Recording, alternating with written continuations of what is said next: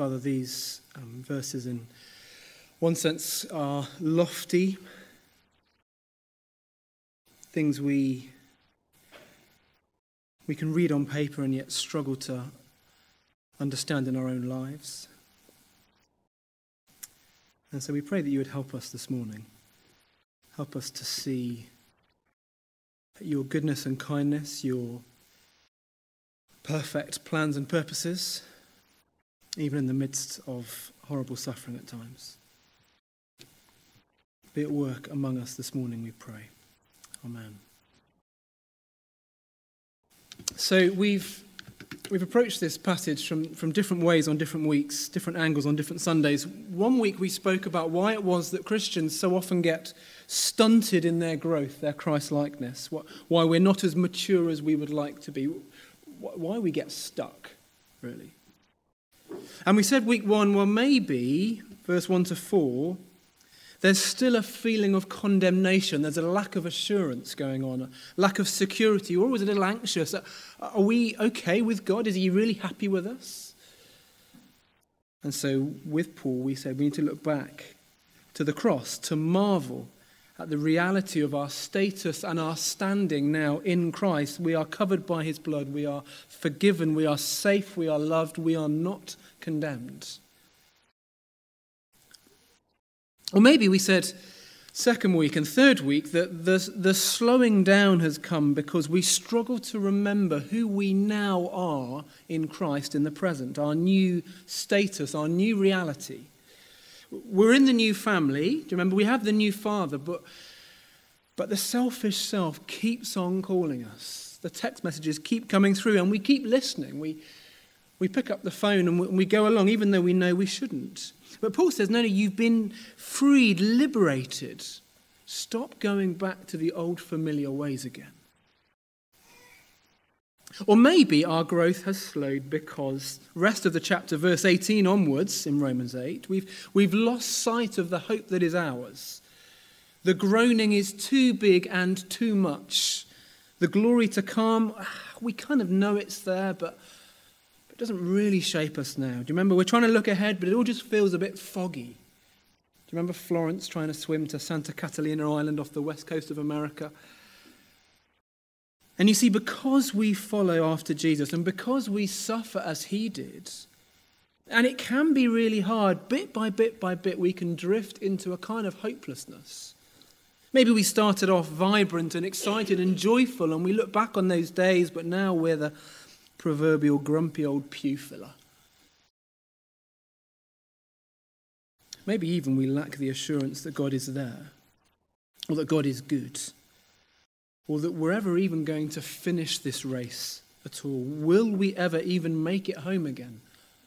Maybe that's our question. Well, this week and next in our little journey through Romans 8, Paul starts to deal with some of our doubts and this week we're going to spend nearly two thirds of our time in verse 28. We're going to dig right into it. We're going to chew it over. Why is that? Because it's such an important verse. It's a verse that's, I think, easily misunderstood, easily misapplied, and yet it is a vital verse for us to, to grasp if we're going to keep growing as Christians. The two things I want you to take away from this morning um, verse 28 God is good, and then, if you're a note taker, 29 to 30, God will get us home. But firstly, verse 28, God is good. And we know that in all things, all things, all things, God works for the good of those who love him, who have been called according to his purpose. I'm aware as I begin this that I do so with a level of trepidation. Different people in this room will be hearing um, this sermon through different lenses, from different contexts. We need to acknowledge that. Um, for some of us, maybe it is a theoretical thing. You've not got much hardship going on, really. You've not really had much hardship in the past, and it's been relatively painless so far. And your questions perhaps are more philosophical or theoretical or hypothetical.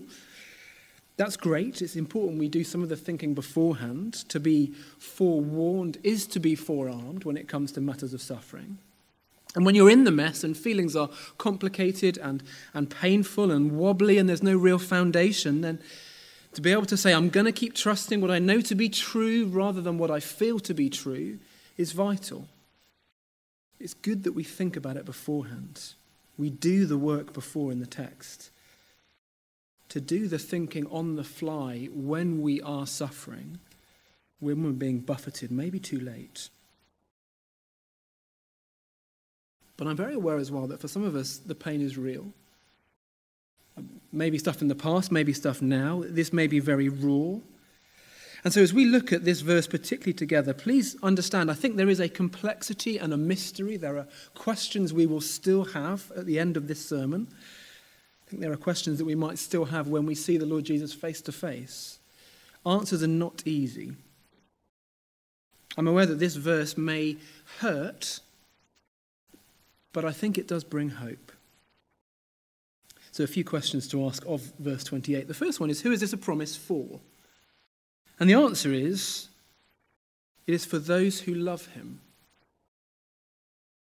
That is, I take it by implication, it is not for everyone, but it is just a promise for Christians. Now, no, that doesn't mean that God doesn't do good things in the lives of people who don't love him. Matthew 5, Jesus said that God causes his sun to rise on the evil and the good and sends rain on the righteous and the unrighteous. And the Bible often says God is patient and generous and, and good to all. But here in verse 28, we need to be clear. The extraordinary idea is God shapes all events in the lives of Christians for our good. Which means our second question must be so, what definition of good are we working from at this point, Paul? Have a look in at verse 29 to 30, and I think we get some clarity on that. We'll be there in depth in a moment, but for now, just note that God's good purpose for us is to be finally glorified, finally in the image of Christ, conformed to the likeness of Jesus, with Him and perfected by him forever. And as we'll see in a bit, our final glorification, our ultimate good, is not in doubt. It's, it's like the escalator that you just can't get off. There's an inevitability to it. And God is using all of life, all of the universe, for us to reach that final glorified state. Ah, to the suspicious among us, the cynic, that sounds like a classic parental letdown, doesn't it? You thought they meant one thing, but actually, haha, they meant something else. Someone once said to me, it was a bit like going to McDonald's. And he said, Don't worry, kids, you go sit down, I'll bring the food over.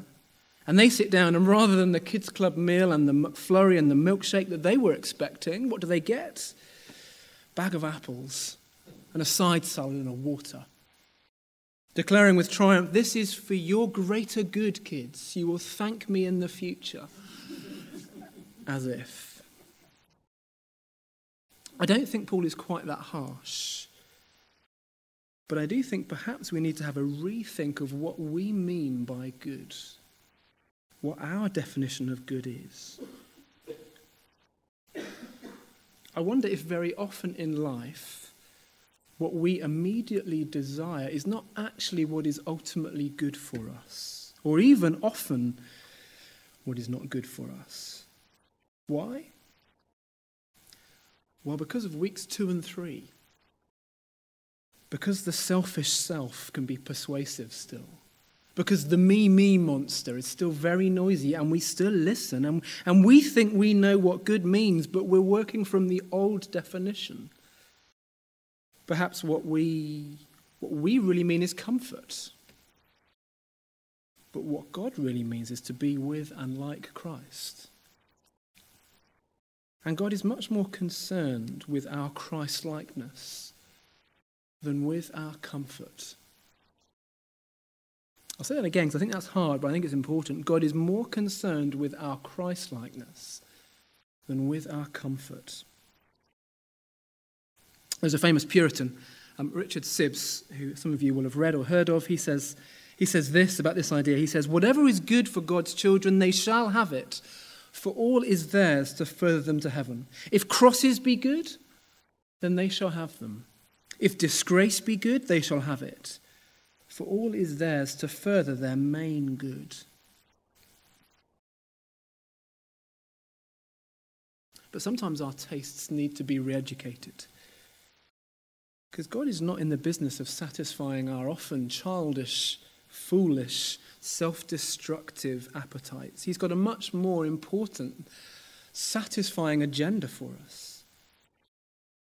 His business, his purpose is to shape you into the person you were made to be, the likeness of his Son, that final glorification. And friends, that is no letdown or disillusionment or cop out or, or the parental switch. No, the, the letdown is the McFlurry and milkshakes, the things we think we need. But God is playing the long game.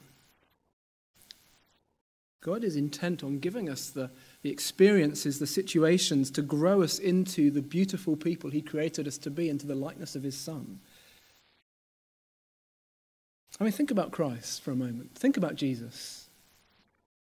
Think about the one, the, the most appealing person who ever lived, the wisest person, the, the most loving person, the most influential person, the person with the greatest joy, such that he could face even his own death and scorn it compared to the joy set before him.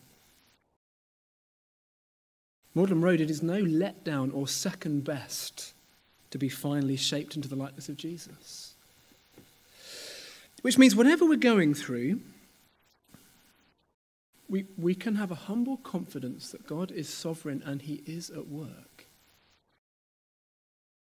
It really is in all things that He is at work. His plan is unstoppable. We saw it last week the groaning and Jill's groaning with the shoulder, the, the groaning of creation, the groaning of the church, the groaning indeed of God's Spirit within us. Looking at our present existence, we see the hardship is real. We know that it is real. But God is at work.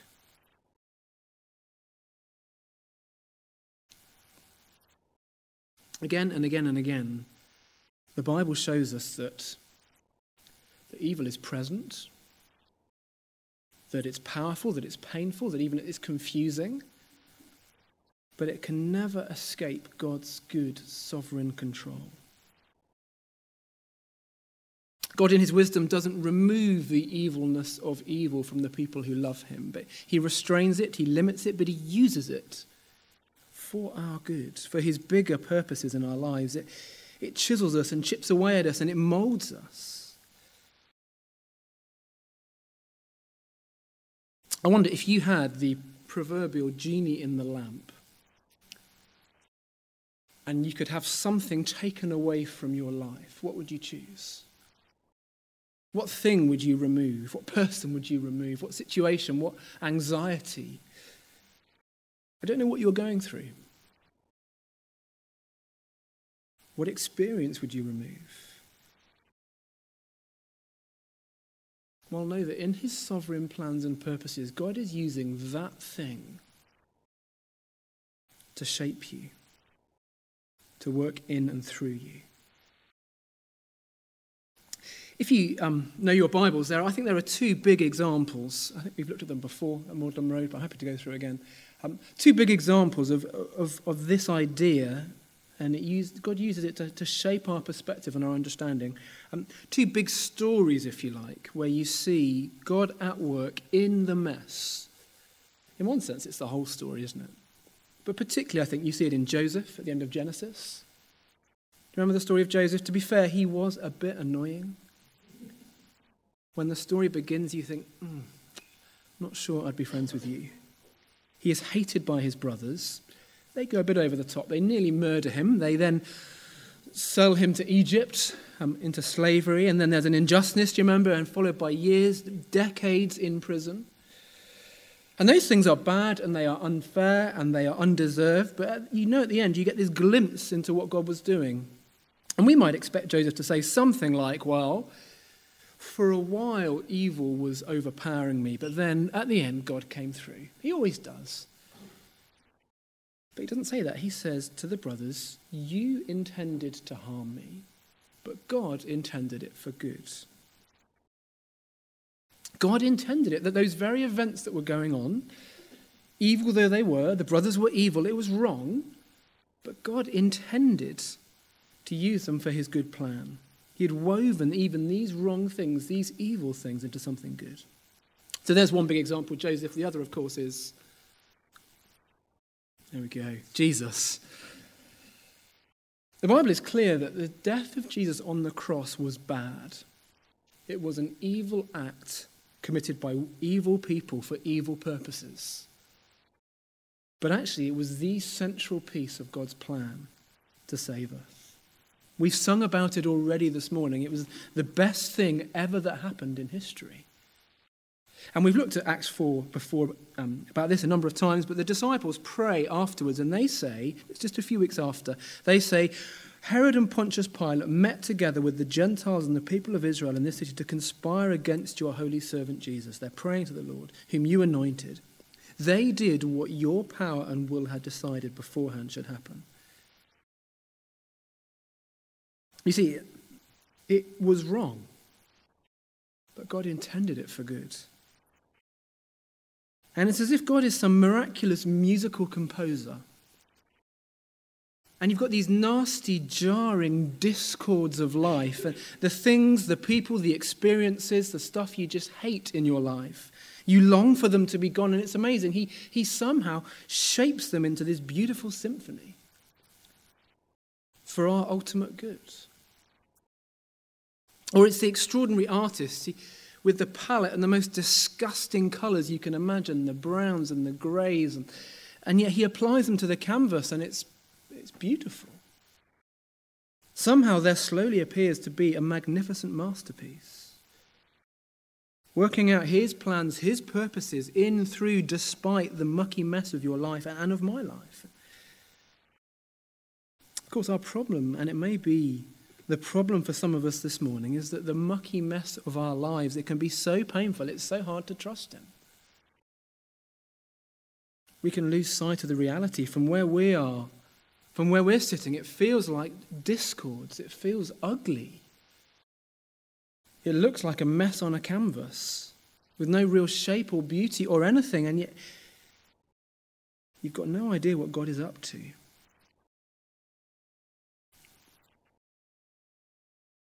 Perhaps a couple of thoughts to help us at that point. Number one might be patience. Patience.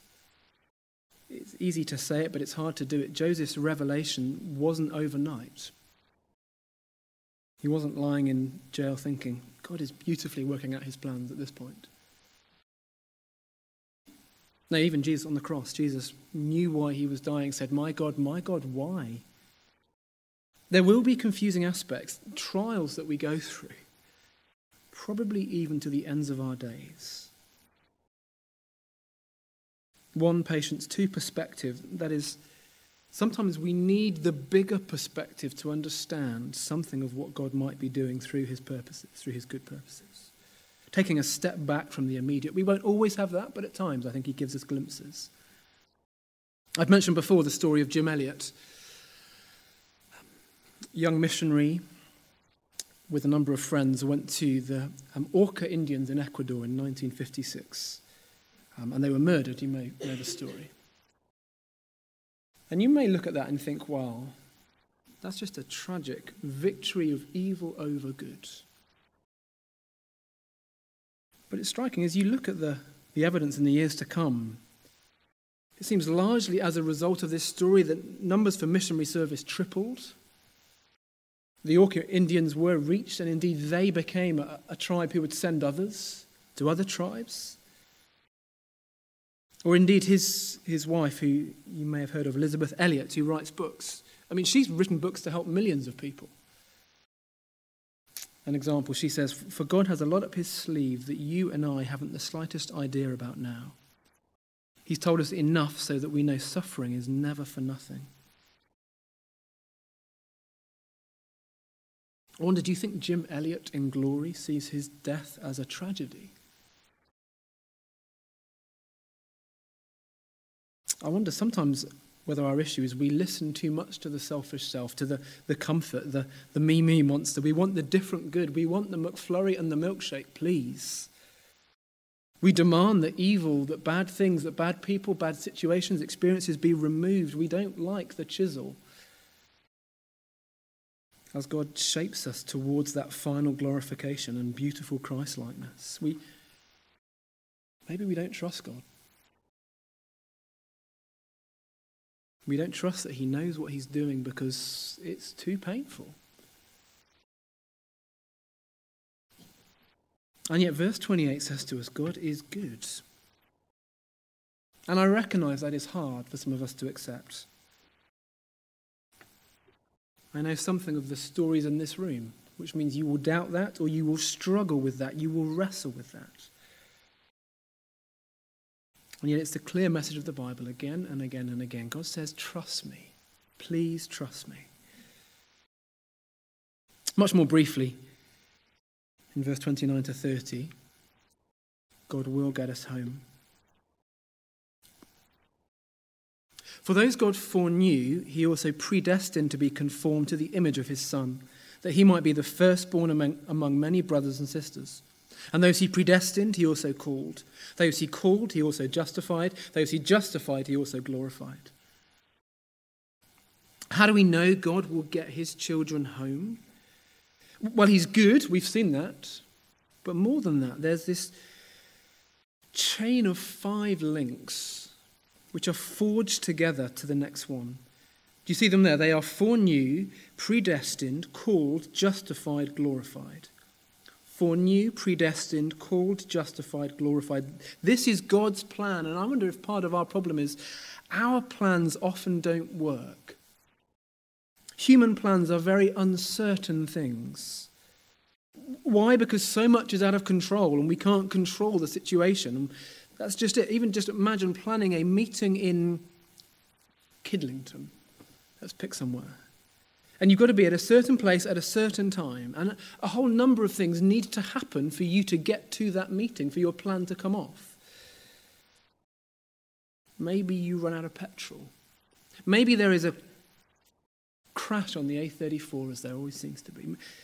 And you sit there hopeless and you miss the meeting.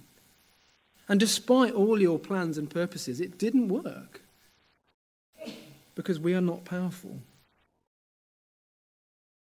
which is just a trivial example, but how much less do we control the big picture direction of our lives, our own stories? Our plans are often no more than uncertain intentions, but God's plan is different. If God plans that He will do something, we know that He will, number one, because He doesn't change His mind, and number two, because He is in control. He is powerful. And so, if God tells us his plan is to, for believers to be like Jesus, and that we will be with him in glory for all eternity, then that's his plan. That is what will happen. And the work that God begins, he completes. He's, he's not the cowboy builder who runs off. That is his plan. I'm aware that these verses are Paul writes them, I think, to give us assurance and confidence. But maybe we leave with confusion and what ifs. For now, just try and see why Paul wants us to be assured. Just try and start out with the stance of seeing why Paul wants to give us confidence, how he gives us confidence. Firstly, he foreknew his people. It's a similar idea in Ephesians 1:4, where Paul says it was before the beginning of the world, before the creation of the world, that God foreknew his people. And it might blow our minds or sound a little bit like a Christian slogan on a cat poster or a tea towel, but we can legitimately say, when God, Christian, when God decided to create the universe, he had you in mind.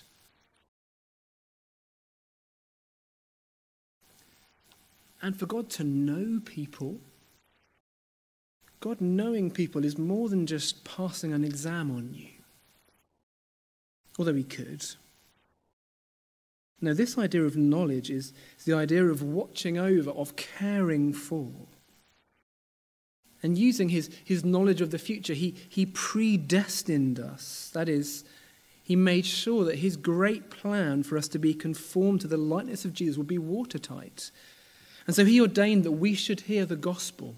You know, that person in your life, that family member, that camp leader, that friend, that colleague, whoever it was, spoke of Jesus to you because those he predestined, he called. To say he predestined us doesn't mean we should just think, well, I can do whatever I want. As one person put it, it's not a bed of ease for sinful self indulgence. It's an encouragement for personal transformation. Remember the context of the chapter so far. We are in Christ. We are not condemned. We've changed families. We say no to the selfish self. We are new people. And so we're to chase after the Christ likeness that our Father has called us to, rather than using it as an excuse for doing whatever we want to do. But those he predestined, he called. And by call in the Bible, it's not so much the, the call that you can ignore, the phone call that you can blank, the person on the street who shouts across to you and you just snub them because you've not got the time or the inclination. No, God's call is unignorable. Again, it might raise questions. Maybe you are a Christian, you are one who has put your hope in Christ and you've trusted Him, and you might have felt at that point, you remember a particular point when you trusted Him and you, you, were, you, were, you were reaching out to find God, you were returning to Him. And you may have struggled to do so, but have a listen to um, something from a man named Ray Ortlund on this. It's very helpful. He said, Paul sees beyond your choice of God. He is explaining that God was calling you. He continues, How else can we explain the fact that we, self excusing, evasive sinners, finally admitted everything in my whole life has been skewed? I've been wrong all my life. God is better qualified to run my life and pre- prepare eternity than I am. How does the self flattering human heart come to that admission? He says. Well, it's because God called us, He woke us up. And so when Paul speaks of God calling us, it's it's overwhelmingly, it's compellingly, it's summoning us irresistibly. And so he ordained that we should hear the gospel as he called you to himself. And those he called, he also justified. Because he loves sinners. He loves people like us who, who walk out on him and who wander off. And because he loves us, whatever the cost, he, he takes us and he makes us right with him. He takes away our condemnation, verse 1. He takes away our enmity to him. And because we heard his call, we couldn't do anything else. We, we had to trust Christ and follow. He caught us, he captivated us. And so we were made right with God, we were justified.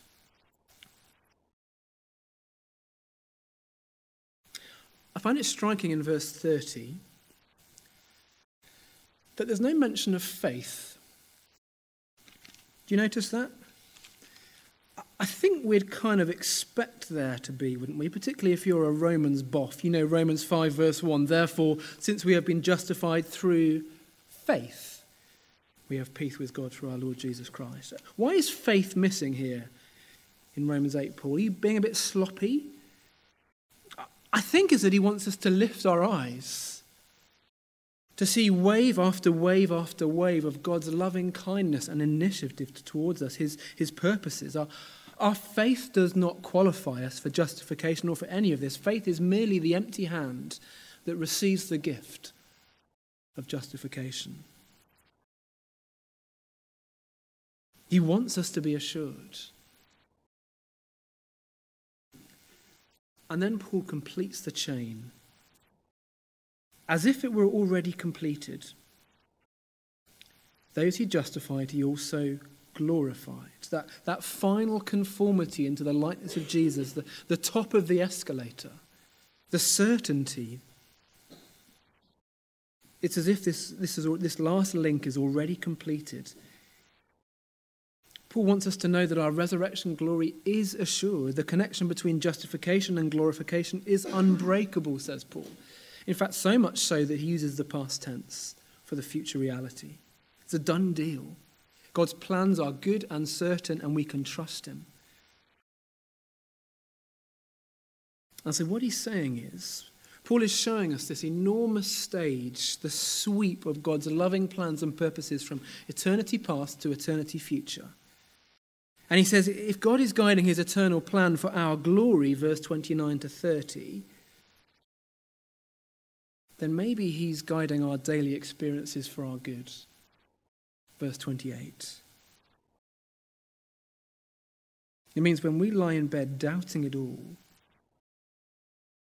doubting whether we can really trust Him, whether we really can, Paul says God is good and God will get you home. If he's got the great, big, glorious picture of salvation in his hands, well, he's got the messy little picture of our lives in his hands too. You can trust him, says Paul. Let's pray. Father, we confess that we can find these verses complicated, that they raise questions in us, questions of theology, questions of practice in daily life.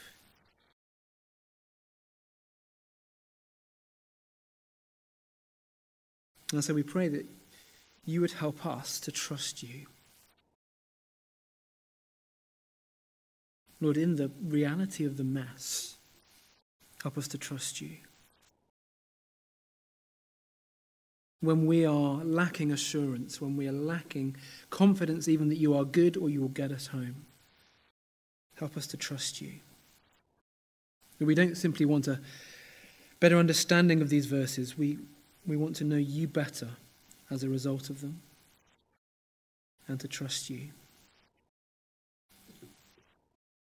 Thank you that you're good. Thank you that you'll get us home. Thank you that your plans always come to fruition. Amen.